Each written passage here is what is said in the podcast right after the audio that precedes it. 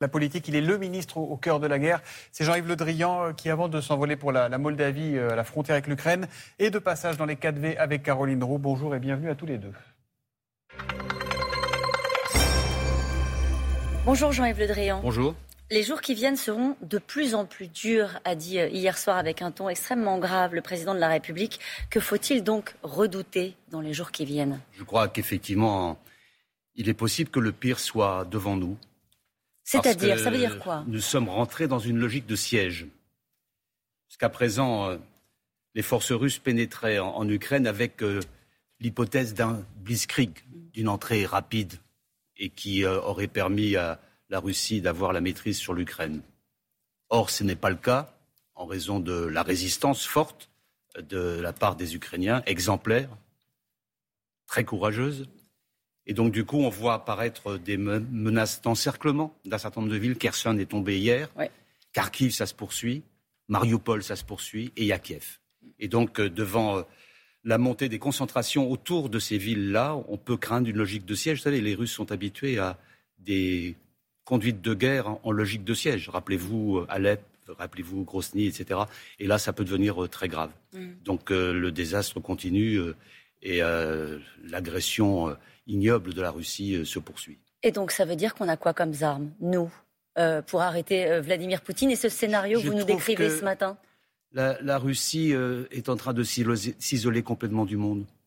ce qui s'est passé hier à l'Assemblée générale des Nations unies, où finalement on n'a retrouvé pour la soutenir que quatre pays dont on connaît le, côté aligné à l'égard de la Russie, que sont la Syrie par exemple ou la Corée du Nord, elle est isolée elle, s'isole progressivement et personne ne croit en sa parole.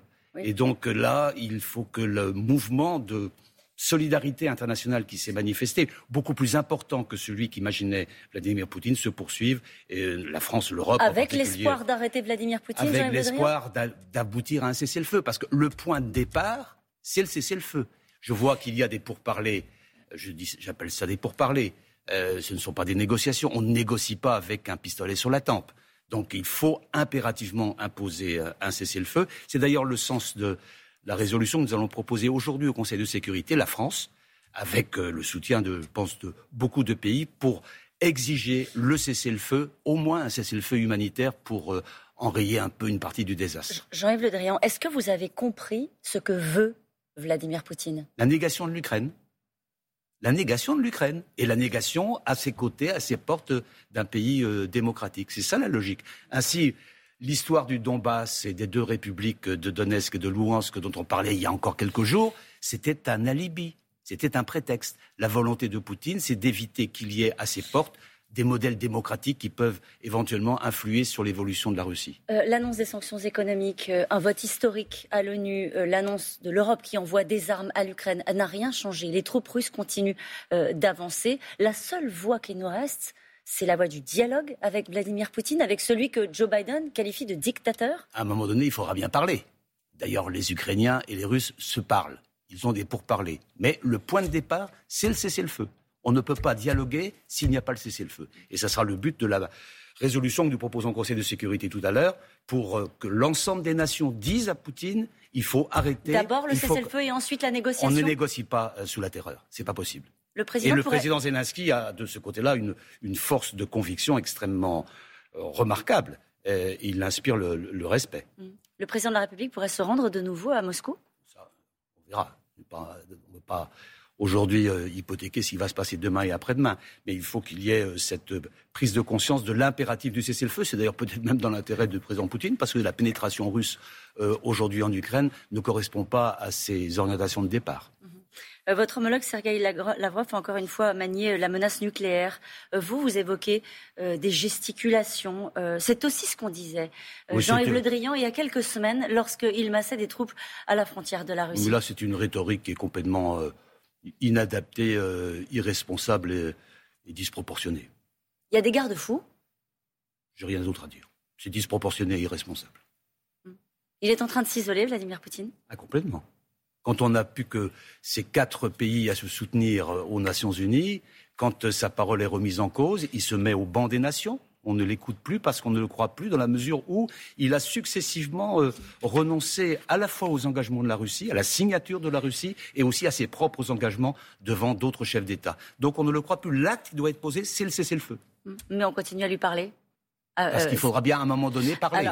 Et on, parle aussi, le président de la République l'a expliqué très bien hier soir, on parle aussi avec Poutine à la demande de Zelensky, puisque le président Poutine ne, parle pas au président Zelensky. Donc il faut essayer de, garder quelques voies de dialogue possibles, parce que la gravité de la situation, euh, l'énormité de la guerre, l'énormité des souffrances que vivent les, les Ukrainiens, l'énormité des souffrances que vivent les réfugiés méritent qu'on puisse trouver encore un, un tuyau de dialogue, si possible. Washington évoque un bilan humanitaire ahurissant. Euh, quelles sont les informations euh, de la France en termes de bilan euh, humain? Je, n'ai pas de chiffres à annoncer sur le bilan humain, mais la guerre fait des morts, des centaines de morts, des deux côtés, aussi du côté russe. Et c'est la raison pour laquelle il nous faut être très vigilant à l'égard de nos ressortissants, puis aussi très vigilant euh, à l'égard des réfugiés qui maintenant arrivent en masse. Un million de réfugiés. Un million, un peu plus d'un million. J'étais en Pologne avant-hier pour euh, m'assurer que les ressortissants français étaient bien accueillis aux postes frontières et puis pour aussi contribuer à l'aide euh, à l'égard des réfugiés. Il y avait 900 000 à ce moment-là, il y a plus d'un million aujourd'hui. On prévoit, 4, on prévoit 4 millions de réfugiés. Et l'Union européenne fait face. Je crois qu'il y a une vraie solidarité qui s'est mise en place. Il y a un accueil euh, exceptionnel des réfugiés. Il faut que cela se poursuive mm. en soutien. Mais il y a non seulement les réfugiés, mais il y a aussi les déplacés internes puisque les gens, il y a une partie, de, je parlais hier avec le responsable du, du, haut, Conseil aux réfugiés des Nations Unies qui m'indiquait que les, Ukrainiens étaient en itinérance sur leur territoire, ne sachant pas où aller finalement. 5 millions de déplacés internes qui sont dans l'angoisse du lendemain, mais surtout euh, dans la difficulté de se nourrir. de solidarité cette fois-ci. Tout à fait. L'Europe euh, n'est plus la même aujourd'hui qu'elle ne l'était la semaine dernière. Il y a eu des sauts qualitatifs considérables. C'est une vraie bascule de l'histoire qui se déroule en ce moment. Avec l'objectif d'inventer, on l'a entendu tout à l'heure dans le journal de 7h30, sur euh, l'Europe de la défense. Oui, l'Europe de la défense, et puis l'Europe de la solidarité, puis de la solidarité, et l'Europe qui s'inscrit comme puissance et qui dit euh, aussi aux Russes solidairement, votre agression à l'égard de l'Ukraine, elle a un coût. Le coût, ce sont les sanctions. Pour l'instant, ça ne l'arrête pas. Hein. Vous avez remarqué, je vais vous dire. Oui, mais quand il va commencer à voir quelques oligarques qui vont être euh, les premières victimes des mesures qui vont être prises. Peut-être qu'il y aura un peu moins de solidarité. Pour l'instant, ça n'arrête pas, mais le coût sera terrible. Euh, le président a prévenu les Français des conséquences économiques de la guerre pour les Français, euh, ici même. Pour l'instant, le commerce des hydrocarbures se poursuit avec Vladimir Poutine. Les banques liées au secteur ont été épargnées par l'Europe. Est-ce que le scénario où Poutine ferme le robinet des hydrocarbures est étudié à l'échelle européenne On étudie tous les scénarios dans cette période dramatique. on étudie avec sérieux avec solidarité l'ensemble des hypothèses. Il n'y a pas aujourd'hui, à l'heure où je parle, de, risque d'approvisionnement, là, parce que ça ne servirait personne. Il n'y a pas de risque. Mais il faut se préparer à assurer notre propre souveraineté énergétique en Europe. Et finalement, je vous rappelle les discours initiaux du président de la République sur l'impératif de souveraineté européenne. Nous y sommes. Hum, mais là, il y a une urgence. Bien sûr. Bon. Euh, combien de Français sont encore en Ukraine, Jean-Yves Le Drian? Il y avait à peu près un millier de Français euh, à la fois binationaux et ressortissants français directs qui étaient en Ukraine. Nous avons, euh, au point de départ, indiqué qu'il fallait rester euh, confiné chez soi, mais il y a eu depuis la, fin du couvre-feu de lundi dernier une petite ouverture qui a été validée par euh, les autorités de la défense russe et nous avons conseillé, nous conseillons toujours, et je conseille toujours à nos ressortissants de sortir par la voie sud.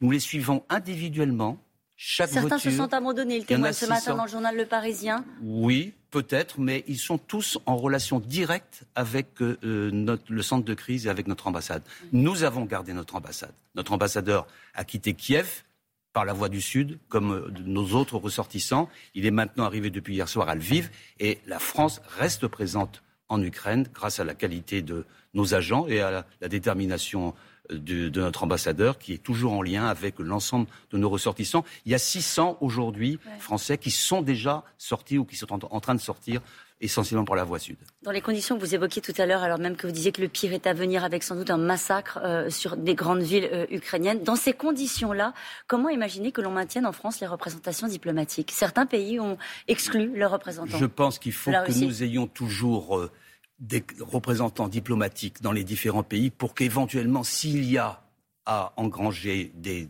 disponibilité de dialogue, on puisse le faire, et aussi pour euh, se préoccuper de la situation de nos propres ressortissants dans les différents pays. Donc la France n'a pas prévu de renvoyer les représentants de la diplomatie russe Je ne suis pas favorable pour dans l'état actuel des choses, euh, au jour où je vous parle, du renvoi des ambassadeurs. Euh, des soldats français sont arrivés en Roumanie. Le président leur a d'ailleurs adressé un message il y a deux jours. Quel est le risque Ce sont des accrochages entre les soldats russes et les soldats français? C'est ça qu'on craint? Ils, assurent, non, ils assurent là l'assurance de la France à l'égard de la Roumanie dans le cadre de l'Alliance Atlantique. Il montre par là que nous sommes solidaires des pays qui sont le plus en fragilité à proximité de l'agression euh, russe euh, en Ukraine. D'ailleurs, vous vous rendez en Moldavie? Là, je me rends en Moldavie, mais c'est pas pareil. La Moldavie, euh, c'est un petit pays, un peu coincé entre 2 millions 400 000 habitants, ce petit pays coincé entre la, Roumanie et l'Ukraine, mais juste à la frontière de l'Ukraine, et qui a une souveraineté un peu limitée, puisque dans ce pays, il y a aussi des forces russes, dépend de l'histoire, mais c'est un pays démocratique, c'est un pays européen, c'est un pays qui a besoin de soutien, et c'est un pays qui voit un afflux de réfugiés considérable. Et le président de la République m'a demandé de m'y rendre aujourd'hui euh, pour euh, d'abord assurer euh, Madame Sandou, la présidente, qui est très francophile de notre soutien, et puis aussi pour euh, apporter aux réfugiés qui sont en Moldavie le soutien nécessaire. La question qu'on peut se poser quand on regarde la carte, c'est est-ce que ce ne sont pas les prochains sur la liste euh, Sur euh, une image qui a été très commentée sur les réseaux sociaux, on voit le président biélorusse qui commente une carte. Et puis sur cette carte, quand on fait un zoom, on voit une flèche dirigée vers la Moldavie. Est-ce que ce sont les prochains sur la liste? Je pense que d'abord, il faut poursuivre notre solidarité avec l'Ukraine avant d'envisager d'autres étapes. J'espère que cette étape de l'Ukraine va s'arrêter le plus vite possible et j'espère que le cessez-le-feu va intervenir rapidement. C'est un scénario qu'on ne peut pas exclure. Alors Il ne faut rien exclure. Et c'est la raison pour laquelle je. l'ambition de Vladimir Poutine ne s'arrête pas à l'Ukraine. C'est la raison pour laquelle je vais en Moldavie pour apporter notre soutien et le soutien de la présidence française et le soutien de l'Union européenne, puisque je vais en Moldavie avec euh, le commissaire euh, européen chargé de l'humanitaire. Justement, euh, la Géorgie, la Moldavie, l'Ukraine, naturellement, tapent à la porte de l'Europe. ils estiment que c'est le bon moment pour envoyer un signal d'entrée de ces pays-là dans l'Union européenne. Qu'est-ce que vous leur répondez? Vous êtes des Européens. Vous êtes dans la famille. Ils attendent plus que ça. Bien sûr. Mais ils ont déjà un accord d'association avec euh, l'Union européenne. On travaille déjà ensemble, l'Union européenne et, les pays que vous avez indiqués. Mais ce qui est certain, c'est que devant cette bascule de l'histoire que nous vivons, la relation entre les uns et les autres après la guerre sera totalement différente. Et donc, il faudra ouvrir à ce moment-là les discussions sur euh, ce nouveau modèle européen qu'il nous faudra poursuivre. Après vous avoir écouté dix minutes, Jean-Yves Le Drian, je me dis qu'on semble bien démunis face à la détermination de Vladimir Poutine nous sommes aussi déterminés, Nous sommes aussi déterminés que Vladimir Poutine, même bien plus. Nous sommes solidaires, nous sommes unis, nous sommes rapides dans l'exécution et dans les sanctions, et nous sommes tout à fait volontaristes pour euh, soutenir les coudes auprès du président Zelensky. Je pense qu'il gagnera. L'Ukraine gagnera? Vous le pensez? Vous le verrez. Merci beaucoup, Jean-Yves Le Drian. Merci Jean-Yves Le Drian. Il est possible que le pire soit devant nous. Vladimir Poutine veut la négation de l'Ukraine, nous dit ce matin le ministre des Affaires étrangères, qui dit et répète que le point de départ, c'est le cessez-le-feu. Jean-Yves Le Drian qui trouve tout de même un motif de satisfaction, c'est l'Europe qui n'est plus la même aujourd'hui euh, que la semaine dernière. Il y a eu un saut qualitatif, dit Jean-Yves Le Drian. Elle s'inscrit désormais en puissance. Voilà pour les 4V et la politique.